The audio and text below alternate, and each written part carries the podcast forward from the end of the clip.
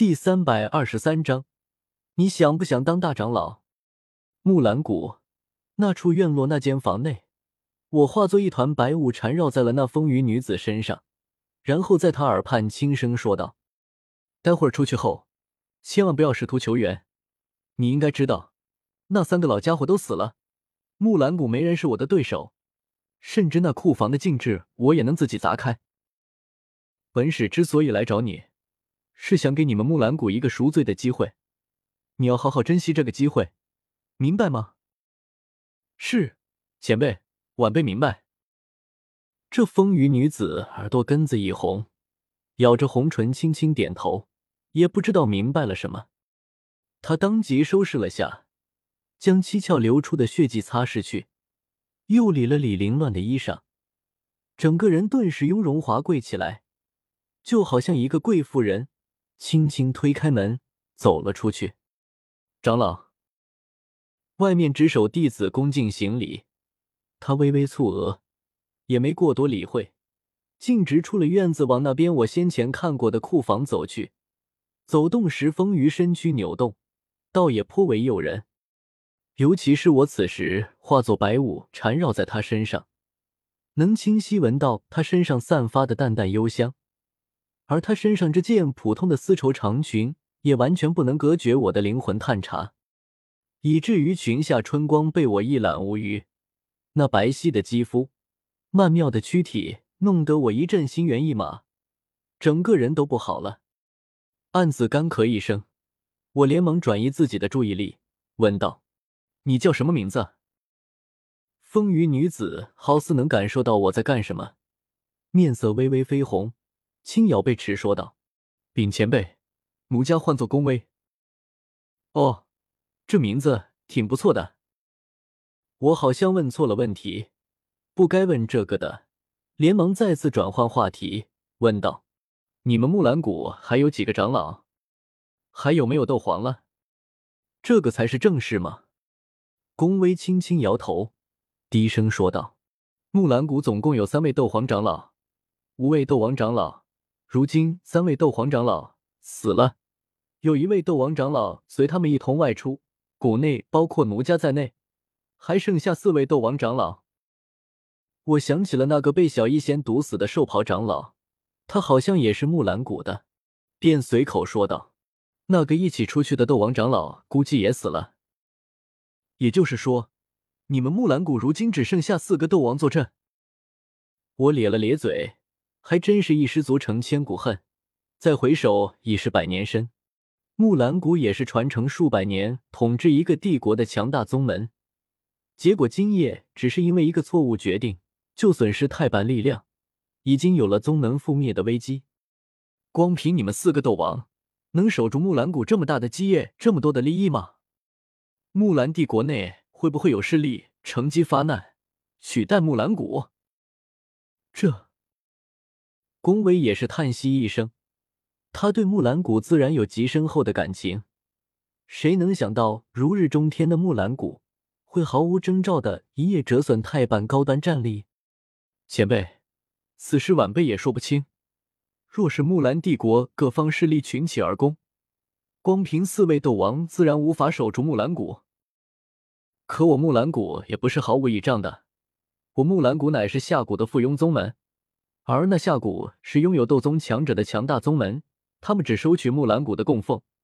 木兰帝国其他势力想要进贡下谷，下谷也不会收他们的供奉。宫威大有深意的说道：“扯出下谷这个背景，估计是想要吓唬我，让我心生忌惮，不敢轻易动他。啧啧，这要是让他知道，我其实打的下谷的主意，还是下谷那位斗宗的主意。”他估计得吓坏吧，也就是说，只要夏谷肯出手助木兰谷一把，木兰谷就能继续存在下去。我若有所思，突然发现我和木兰谷的利益一致起来。夏谷若是出手相助木兰谷，肯定会派人来木兰帝国，甚至会派人去纳兰帝国。这么一来，我就能顺势将那个斗宗奇遇也引过来。纳兰帝国是我的地盘，木兰帝国我也熟悉。若是能与祁煜在这里交手，总比我孤军深入大夏王朝，跑去挑下古山门，在那里与祁煜厮杀的胜算高上许多。木兰谷连斗皇都没一个了，只剩下四个斗王，对夏谷来说还有利用价值吗？夏谷会不会对木兰谷弃之如敝履，重新扶持其他势力？我问道。宫威面色顿时难看起来，他担忧的也是此事，迟疑了下，他自我安慰道：“应该不会吧？我木兰谷在木兰帝国多年，与各方势力利益纠葛盘根错节，贸然更换木兰谷，只会导致木兰帝国大乱，下谷更无法在木兰帝国汲取利益。何况我木兰谷也并无多大损伤，只是死了三个斗皇而已。”下面的斗王、斗灵、大斗师、斗师、斗者并无任何损失，传承并未断代。只要下谷派一两位斗皇来此坐镇一二十年，我木兰谷将再次培养出斗皇强者，一切都能回归正轨。说到这，宫威好似将自己说服了，点点头，重声说道：“将木兰谷替换，不划算。”我听得暗暗发笑。先前宫威见木兰三老身死，整个人都吓得三魂出窍、六佛升天。结果现在就是只死了三个斗皇，还而已。但我也清楚，对一个宗门家族来说，能将宗门家族继续延续下去就是天大的事。与之相比，任何事情都得往后排。此时，宫威也终于走到了库房前。他双手掐诀，不断打出一道道印记，库房的大门顿时闪起一道道复杂的光芒，然后缓缓打开。我们入内后，宫威又将库房大门关上，我便从他温热的身躯上飘了出来，心中竟还有点小不舍。